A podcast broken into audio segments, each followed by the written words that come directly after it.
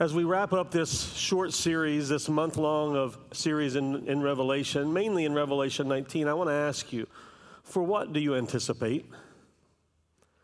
What is there that you just see yourself looking forward to with eagerness, with expectation, a longing for?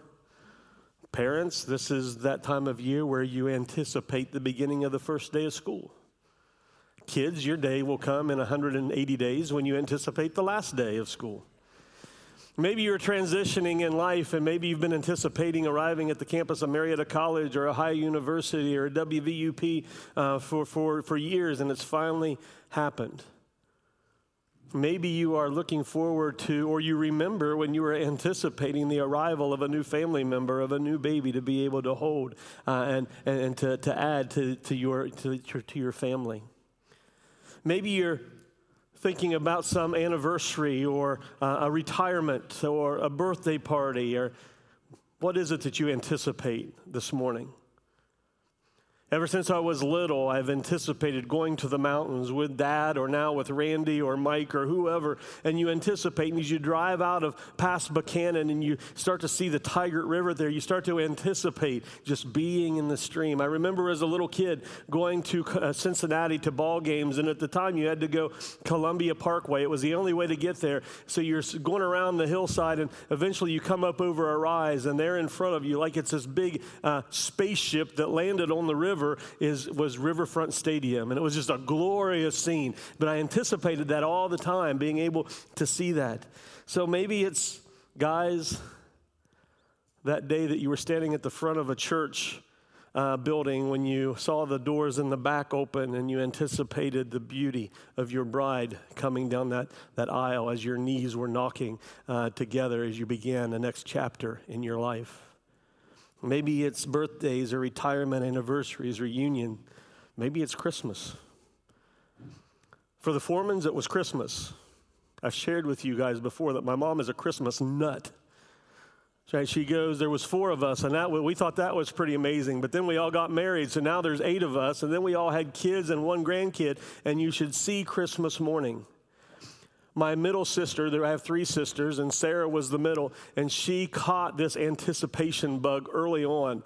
Uh, we weren't allowed to get out of bed on Christmas morning until six o'clock, and then you were only allowed to touch the stockings. You weren't allowed to touch anything under the tree. You could fiddle with the stuff in the stockings until mom and dad let you wake them up at 6:30 uh, to start digging in uh, to what was underneath. But starting at like midnight, uh, Sarah would make regular uh, visits to your room, knocking on the door, saying, "Hey, did you see?" This? I'm like, no, we haven't seen it. We've been in bed. And every 20 minutes throughout that night, she was anticipating Christmas morning. There's a Presbyterian minister named H.S. Laird who was sitting beside the bed where his father, a man of God, was quickly approaching the end of his life on earth. And the son asked his dad, Dad, how do you feel? And dad's response was, Son, I feel like a little boy on Christmas Eve that anticipation of what is next. And as believers, church, we can reply the same way. I feel like a little kid on Christmas Eve with anticipation for what is to come. I don't know if you like to read. I do, and I don't read a lot of um, non a lot of fiction. Um, but one of my favorite fiction series is the Narnia series, the Chronicles of Narnia. And in that last series, last book in that series, The Last Battle, C.S. Lewis paints this amazing, beautiful picture of the eternal heaven. Two of the main characters in that book are Jill and Eustace, and they were traveling on a train, and something happened that catapulted them in to the world of Narnia where they had all of these adventures and saw some beautiful things and experienced some amazing things. And at the, at the end of this journey, as they sense the end of that journey coming, they're afraid that they're going to be put back where they, where they started this before they were in Narnia. And that's the point when Aslan, that great lion king, comes and tells them that what happened when you were catapulted from that train into Narnia was a train wreck and all of your loved ones, including yourselves, I met your earthly demise there. But don't worry, you're not going back there. In one of the most beautiful, I think, paragraphs written in literature, he concludes his story this way. And as he, Aslan, spoke, He no longer looked to them like a lion, but the things that began to happen after that were so great and beautiful that I cannot write them. And for us, this is the end of all the stories. And we can most truly say that they all lived happily ever after. But for them, it was only the beginning of the real story.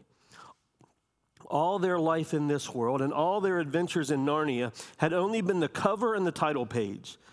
Now, at last, they were beginning chapter one of the great story, which no one on earth has read, which goes on forever, in which every chapter is better than the one before.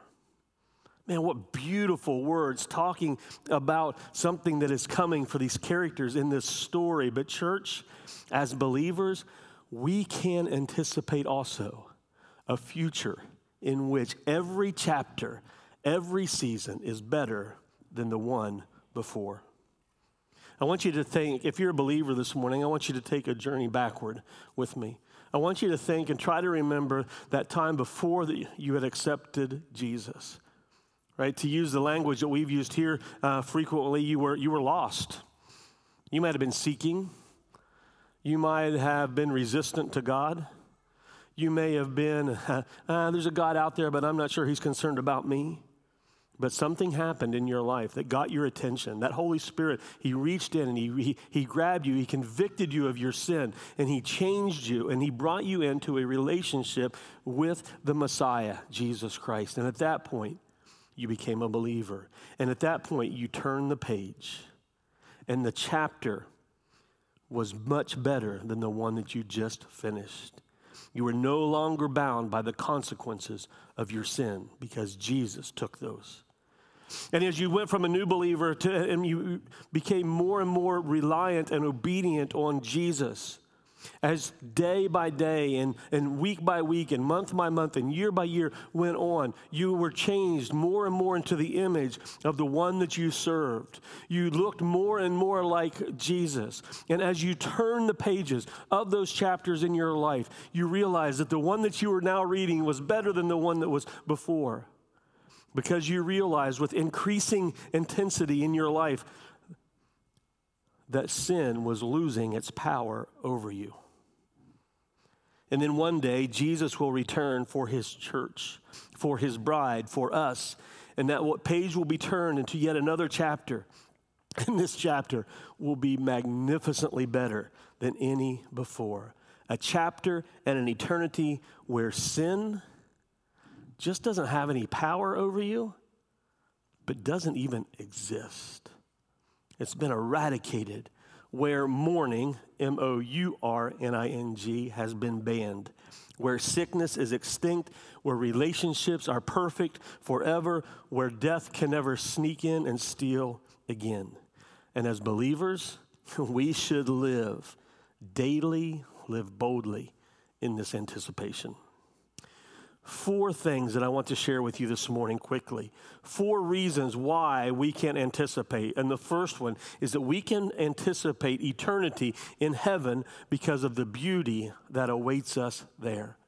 Now, you have to use your imagination when someone like the, the Clore, when a family like the Clores reads Revelation 21 to you, and, and John is trying to explain what he is seeing in human terms. You have to let your imagination run wild all of Revelation has been giving us glimpses into eternity. And it seems that these last three, four chapters of Revelation are just pouring it on thick, giving us a picture of what is to come. Evil is going to be dealt with, and now beauty and perfection and power and eternity is at hand. And he's trying to give us, in the best terms possible, even led by the Holy Spirit to explain and describe to us what is coming for us. And it is beautiful. It's described as a new heaven and a new earth, it's described as a holy city, as a bride adorned for her husband. All things are new. Talking about the glory of God and trying to describe in human words the glory of God. So he uses this idea of a great high mountain, of a holy city coming down describing it using the most precious jewels on earth, radiance like a rare jewel, like jasper, as clear as crystal, gold and sapphire, onyx, carnelian, topaz, amethyst, among others, things which we could never purchase because of their value. There's a river of life, bright as a crystal, flowing from the throne of God, flowing from the, the Lamb. There's trees there, and these trees are described as, as having 12 different fruits hanging off of them, showing its completeness. And the, the leaves are described as healing the nations, because in the presence of God in eternity, there will be healing for every illness that we experience on this earth, everything. I want you for a second just to imagine the most amazing, beautiful place you have ever seen on this planet. And I want you to know that what you will witness in eternity dwarfs that. We can be anticipating today because of the beauty that awaits us. We can also anticipate because of what will be there. All throughout Revelation, Right? 50 times throughout Revelation is the idea of worship, whether that's bowing down, whether that's lifting hands in praise, whether that's saying hallelujah over and over and over. That this worship of this great multitude that includes the people of God from all ages, from Israel to the church, all those who have put their faith in God, because it has always been about faith in God and that, that great host being added into this angelic host that is worshiping God. Those who have been beheaded and killed because of their testimony are there. Those who have not bowed a knee to the beast are there. Those who have conquered are receiving their heritage the spring of the water of life, the river of life, the nations that is consisting of all those who have put who have had their names written in the Lamb's book of life will be there. We can't anticipate eternity because of what will be there. And we can also anticipate eternity because of what will not be there. Last week we talked about this unholy trinity of the dragon and the two beasts, the one from the sea, the one from the land, and what they represented. How there was a, a, fake God who resembled God at times but was leading us down a path of destruction. About these beasts that came and their sole purpose was to shed light and to lead people to worship the false God. Well, you know what? That, that beast, that, that, that Antichrist has been captured. He won't be in eternity. That, that, that false prophet, been thrown into a lake of fire. He won't be in eternity trying to deceive you. That, that dragon, Satan himself, won't be there. He's been defeated and thrown into the abyss. The, the, the kings of the earth who, who lead us astray, who want us to worship them rather than the one true God, not there. Anything evil, not there. Anything accursed, nope. 21 7 says, anything that is unclean, detestable, false, won't be there. There will be no death, all mourning has passed, all crying has passed, all pain has passed, all of those gone. Imagine a world where sin does not even exist. We can anticipate heaven because of what will not be there. But there's a couple other things that won't be there either. Okay? There will be no temple in eternity. There will be no sun or moon to give us light in eternity. And that leads us to the fourth thing that we can anticipate because what is of, of because of who is there. You see, there's going to be this vast multitude of believers who will be there worshiping forever, living in perfection forever. But there won't be a temple. Why? Because no longer will God need a place to come down and be with his people. It started off with, with the Garden of Eden, and then it went to the tabernacle, and, uh, and then it went to the temple, and now we have church buildings in which God meets with his people when they assemble. One day we will not need a meeting place because God's dwelling place will be with us forever. Day, and I almost said day and night, but we already said there won't be any night. So day and day, he will be there. His dwelling place will be with us. There will be no, I want you to just imagine this. There will be no need for sun or for moon so that we can see in the day or make our way around at night because the, the glory of God will give light to everything in eternity. Jesus is referred to in chapter 19 as faithful and true. He will be there. God's dwelling place will be there. Us with Him and Him with us for all eternity. That Alpha and the Omega, He's there The beginning and the end, we get to gaze upon his face for all eternity. We can anticipate heaven because of who is there. This coming joy promised in both the, the Lamb's marriage to the bride and in his marriage supper is more than we can digest. It's just something we can't wrap our minds around completely. To read in chapter 21 about all these jewels and what the city looks like and, um, Uh, and the brilliance that is there, we can't comprehend it fully. Our passions and the desires in this life are weak. So, John is encouraging us to hold on, to have faith.